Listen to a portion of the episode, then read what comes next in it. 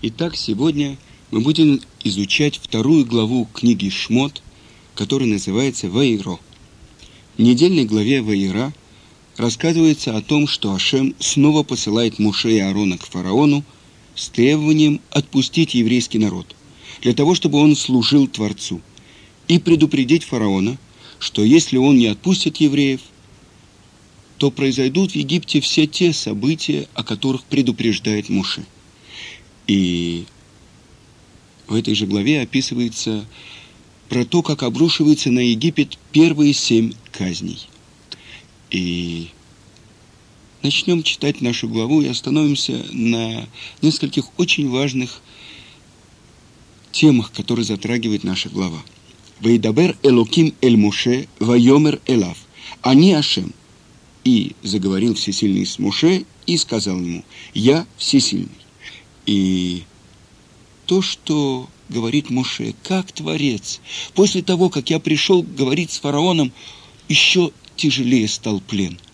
Открывает ему Творец и говорит, что то имя, которым я открывался працам, имя Всесильный, тот, кто сотворил мир и тот, кто им управляет, но имя Ашем я не открыл им. Что значит не открыл? Если мы посмотрим Писание, то много раз написано, что Ашем открывается Аврааму, Ицкаку, Якову имени, именно этим именем, Ашем. Но то, что было обещано працам, не было реализовано при их жизни. Если мы вспомним, обещано Аврааму, что эту землю дают ему, а он должен за деньги покупать могилу в двойной пещере, чтобы похоронить Сару. Сказано, Ицкаку тебе дам эту землю, а он должен э, переселяться с места на место из-за гонений, которым подвергали его филистимляне. Сказано, Якову, тебе и твоему потомству отдам я эту землю. И вот он должен спуститься в Египет. Но когда же реализовалось это имя Творца, об этом говорит Творец Моше. Именно ты увидишь, как реализуется это. И несмотря на то, что тебе кажется, что пришел час беды, еще тяжелее становится плен, ты увидишь, как я избавлю евреев из египетского плена.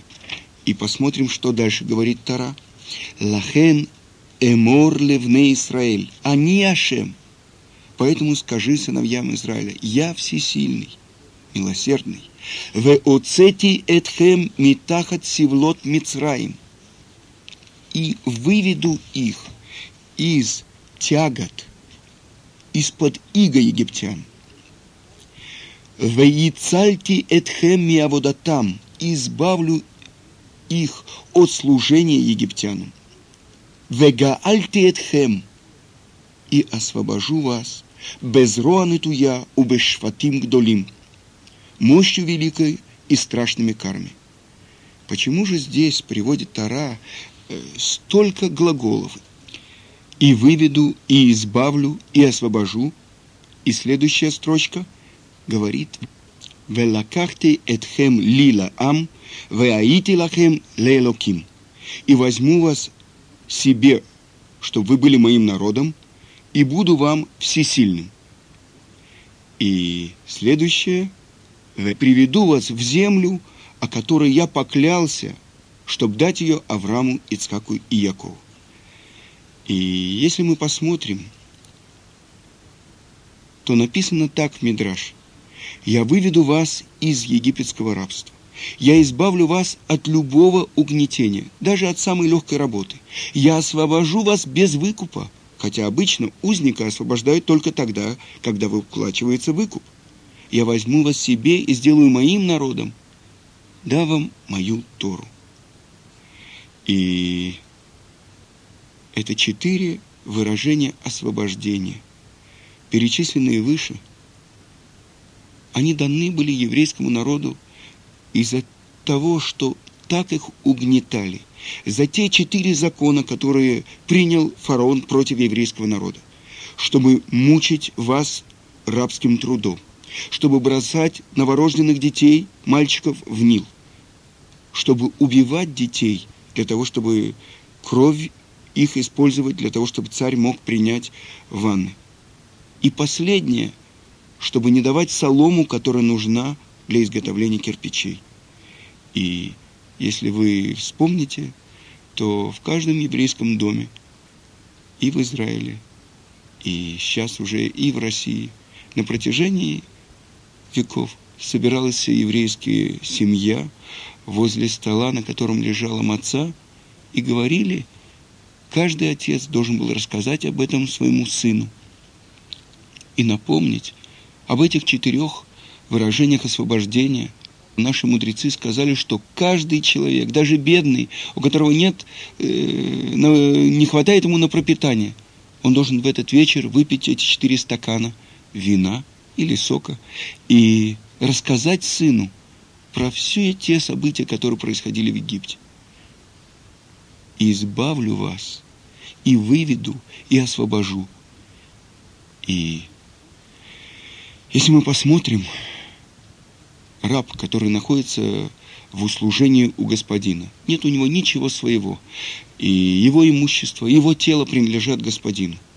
Но не было такого рабства в Египте. Все евреи были рабами фараона. И если был бы хотя бы господин, как было, например, у Йосефа, и были особенные отношения между господином и рабом, здесь рабство было как бы на уровне государственного рабства. Во главе государственной пирамиды стоял фараон, и все евреи были рабами фараона.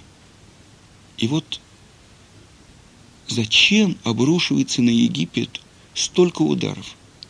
Вы знаете, Асера Тамакот, 10 ударов, которые получил Египет, достаточно было, скажем, одного удара, чтобы пришел Муше и Аарон фараону и сказали, отпусти мой народ, чтобы послужили они Творцу в пустыне. А если нет, то умрет твой первенец. А на самом деле фараон первенец. Достаточно одного удара, и он испугается, проверит его несколькими знаками и отпустит весь еврейский народ. Почему такое не происходит? И когда я спрашивал на уроке, мне отвечали, ну, это наказание египтянам. Для наказания достаточно было одного удара, двух ударов. Зачем десять? С другой стороны, сказано в паскальной Агаде, что каждый человек, он должен видеть себя, как будто это он вышел из Египта. Я, человек, родившийся в 20 веке в России, учивший э, всякие премудрости, окончивший всякие институты, получивший диплом, я имею какое-то отношение к Египту. Я помню, когда я проходил курс молодого бойца на одном э, военной базе, э, то один человек, э, который был из Марокко, он мне спросил, откуда ты приехал? Я сказал, из Египта. Он сказал, ты из Египта? Я говорю, ну, конечно, каждый человек должен видеть себя, как будто это он вышел из Египта, так же, как и ты. То есть каждый еврей, он должен помнить про то, что он был рабом в Египте. А с другой стороны, сказано, что если бы Творец великими чудесами и знамениями не вывел нас из Египта, то мы и дети наши до сих пор были бы в рабстве у фараона. В каком рабстве? Какого фараона? На самом деле, э, прах этого фараона уже давно сгнил. Где? Какие египтяне? Современный Египет никакого отношения не имеет к тому Египту, где там пирамиды, всякие мумии и так далее. Что же это все значит? С другой стороны сказано – что все те события, которые происходят в еврейской истории, если они тесно не связаны со всем тем, что происходит с жизнью еврейского народа даже сейчас. То есть я, современный человек с высшим образованием, должен представить себе, что я был рабом у фараона.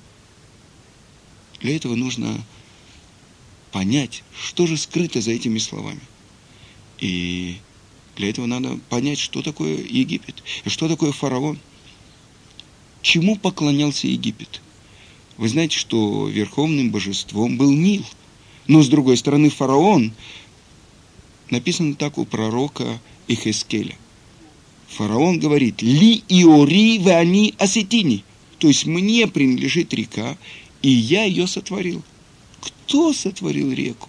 Ты, фараон, который утром выходишь специально, чтобы окунаться в Нил, и чтобы там делать, э, ходить по естественным надобностям, чтобы не видели, что ты ходишь в туалет. Ты, фараон, говоришь, что ты сотворил Нил. И это Авода Зара, это идолопоклонство, которое было в Египте. Поклонение материальному миру, исследование влияния звезд – астрологи, хартумим, колдуны, которые взвешивают, как влияет эта звезда на эту. То есть весь Египет подчиняется строгой иерархии идолов, на вершине которой стоит этот фараон, который превратил себя в идола, и подчинение материальной природе, влияние звезд, влияние всяких сил, то есть подчинение материи.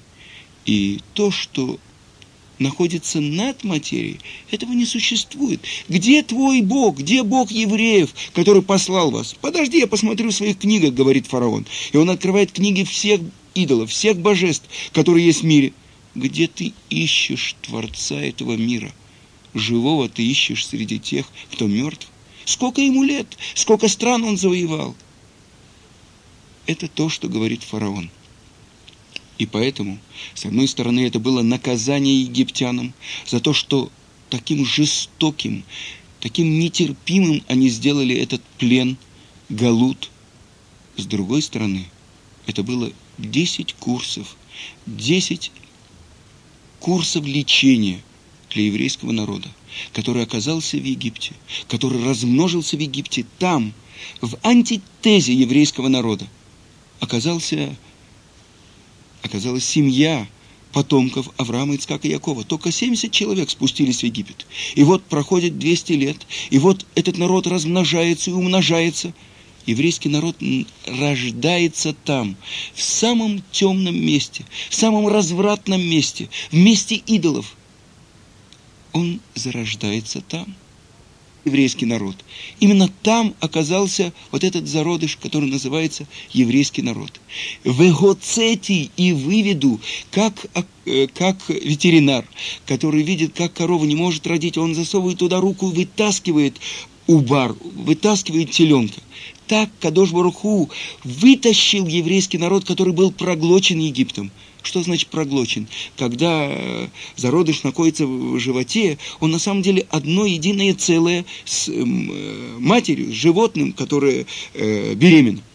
Так вот, нужно было вытащить еврейский народ, потому что еврейский народ после того, как были страшные указы фараона, после того, как запретили им делать обрезание, после того, как запретили им соблюдать что-то хотя бы из того, что передали им працы, кроме одного колена, колена Леви. И никто в Египте не делал обрезания, никто не продолжал учить эти старые законы. То, что провозгласил миру Авраам, то, что он передал Ицкаку, то, что Ицкак передал Якову, а Яков назначил специальное колено, колено Леви, которое должно передавать это знание, знание о Творце, знание о том, кто управляет всем этим миром – и почти исчезло это знание из мира, потому что евреи были в подчинении Египта, и они начали тоже поклоняться идолам, так же, как и египтяне. И они признали власть Египта над ними, и власть фараона над ними, и превратились в рабов фараона. То есть признали все ценности Египта. И вот что нужно делать. Как приходит Моше к еврейскому народу и говорит, вот, и выведу, избавлю, и освобожу, и возьму вас себе. Но не смогли евреи слышать Моше, Микоцер руах умиавода каша, из-за того, что короткое было у них дыхание и тяжелая работа. Что значит короткое дыхание? Не могли они даже задуматься об этом. Дай нам достать солому на кирпичи. Вот чем занимались евреи. Какой выход? Как, как это возможно? Освободиться из Египта. Ни один раб за всю историю Египта не мог выйти. А ты говоришь, освобожу, выведу. Но до этого в предыдущей главе было сказано, что Моше приходит и передает им знак «Покот, пока ты, освобождая, освобожу вас». И они знают, это в традиции передается им, что они знают, что именно такие слова скажет тот, кто придет их и выведет. Но что они видят? Еще тяжелее стал плен. Соломы не дают, норму требуют, избивают, замуровывают детей в стены. С того момента, как ты пришел к нам, еще тяжелее стал плен. Вот что говорят евреи микоцер руах. Из-за того, объясняют это наши мудрецы, из-за того, что не могли осмыслить это. Человек, который находится в рабстве, человек, который, голова которого занята только как бы освободиться от э, этих побоев, как бы исполнить эти нормы. Вспомните наше время. Тот, кто вырос в Советском Союзе, он знает. Почему столько было очередей, почему всегда нехватка была хлеба, масла, самых, самых э, необходимых вещей. Всегда это нужно было доставать. Сколько лет любой советский человек простоял в очереди – я помню, как э, в 60-х годах я стоял за молоком, чтобы принести моей матери, которой было воспаление легких. Или как я стоял за то, чтобы, для того, чтобы купить хлеб. Это мы, каждый из нас знает. А что такое коммунальная квартира? Может быть, это изобретение Сталина или Ленина – нет, это то, что устроил еще фараон. Надо было согнать евреев, оторвать от своих жен, от их жен, поместить вместе, чтобы утратили они надежду, чтобы думали только о том, как прожить, как пройти еще этот день, чтобы поменьше мучений было. Микоцер руах. И вот постепенные этапы освобождения. Сначала облегчается работа. После того, как обрушивается на египтян удары, написано в трактате Роша Шана, что с Роша Шана уже евреи могли не выходить на работу. Уже освобождение больше, а уже что-то происходит с надсмотрщиками, с египтянами, они уже не идут на работу. Дальше. «Выведу вас, освобожу вас, выведу вас из Египта».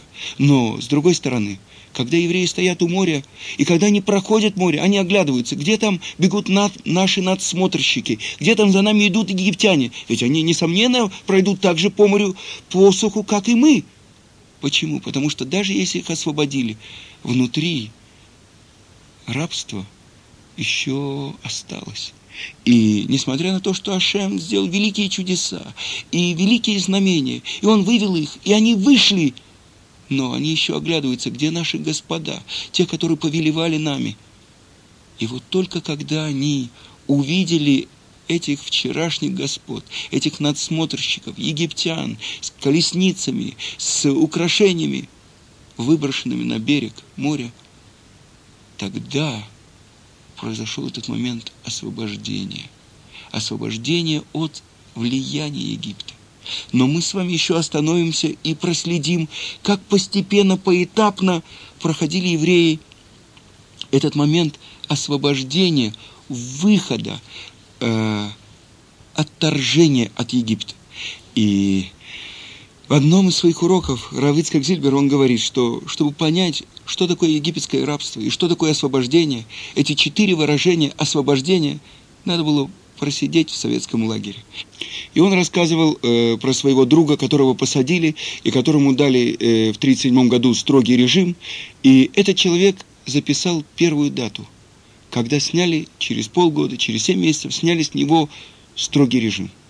Прошло еще какое-то время, и нашлась какая-то работа внутри лагеря, и вот он не должен был выходить на лесоповал. Появилась еще одна надежда, что, может быть, он выживет. После этого э, прошло какое-то время, и была амнистия. И он вышел из лагеря. Но он еще был ограничен в правах, и он не мог э, поселиться в э, Ленинграде. Он должен был жить в какой-то деревне далеко, но он был ценный специалист. И вот э, он получил э, освобождение от ограничения, и вот он вернулся на свою работу – так Равыцкак объясняет вот эти вот четыре этапа возвращения. То есть, когда человек возвращается к своему состоянию до рабства. И вот эти этапы, которые проходит еврейский народ в египетском рабстве. Но если мы подумаем, почему это должно было произойти, это то, что было сказано Аврааму – зная, узнай, что пришельцами будут твои сыновья в земле чужой, и будут угнетать их, и превратят их в рабов. Но и над народом, который будет их угнетать, я произведу суд, и выйдут с великим достоянием. И вот мы видим, как постепенно, ступень за ступенью, учатся евреи открывать, открывать, познавать, что стоит за этой завесой – внешних событий. И они видят постепенно и открывают это, кто управляет этим миром.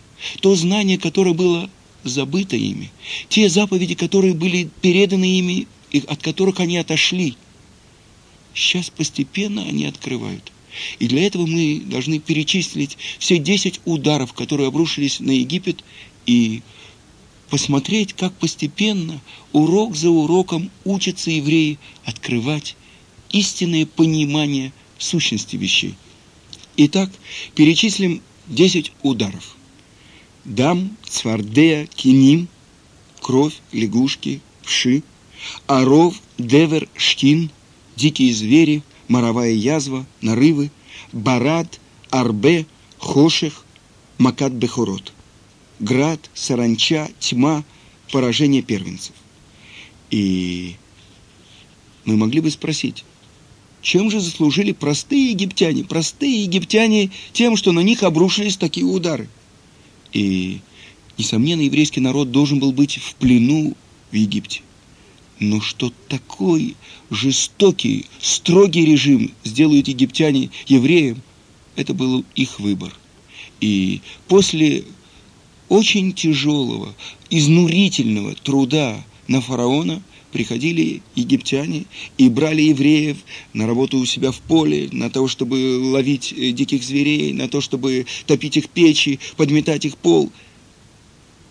И точно мера за меру взыскивает Творец со всех тех, кто так утекчил этот плен. Итак, посмотрим. То высшее божество, которому поклонялись египтяне, река, она превращается в кровь. Это первый удар. Дальше э, из реки выходят лягушки и заполняют весь Египет, что стало невозможно э, от них существовать. И закричал фараон, уберите от меня эту смерть. Дальше вши, которые э, находятся и на людях, и на всех. И тогда волхвы египетские кричат, палец от Творца. Это мы не можем сделать. И вот первые три удара. Сказано так в Агаде, что Раби Иуда, он э, делает, э, разделяет удары на три группы. Первая группа – Дацах, Дам, Цвардея, Киним. Написано в Таре так. Безот ты да, киани Ашем. Через это ты узнаешь, что я Ашем. То есть нужно было научить и египтян, и евреев восстановить это знание о существовании Творца. И следующие удары – Аров, Деверштин, звери, моровая язва, нарывы. Сказано до этого – Лиман тида ки они Ашем бекераварец. Чтобы ты знал, что я Ашем на земле. То есть, тот, кто думает, что есть Творец, но он не управляет повседневными, мелочными, казалось мне, будничными делами – Через это ты узнаешь, что звери, которые находятся в пустынях, в лесах, они приходят, они нападают на египтян, моровая язва, которая губит их животных, и, наконец, нарывы, шхин, который на людях. Но здесь уже четкое разделение. Все евреи, которые находятся в земле Гошин, все их животные, ни на кого не нападают звери, и евреи совершенно выделены, отдалены – и, наконец, четыре последних удара. Бавур тидаки эйн камони бекола арец. Чтобы ты узнал, что нет подобного мне на всей земле. Тот, кто управляет э, в воздухе, приходит, э, падает град.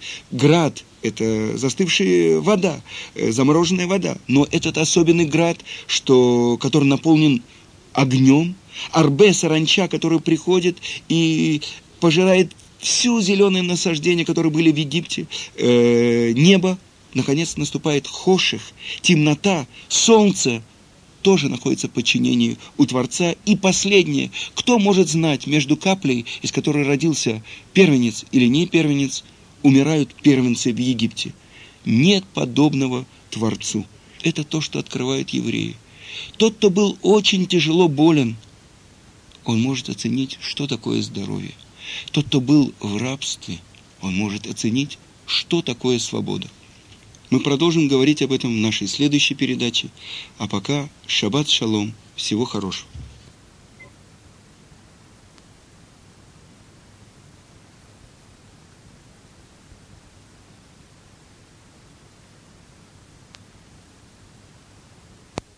назад – и сейчас, э, как бы мы никакого к этому не имеем отношения, только как наследники. Написано так сегодня.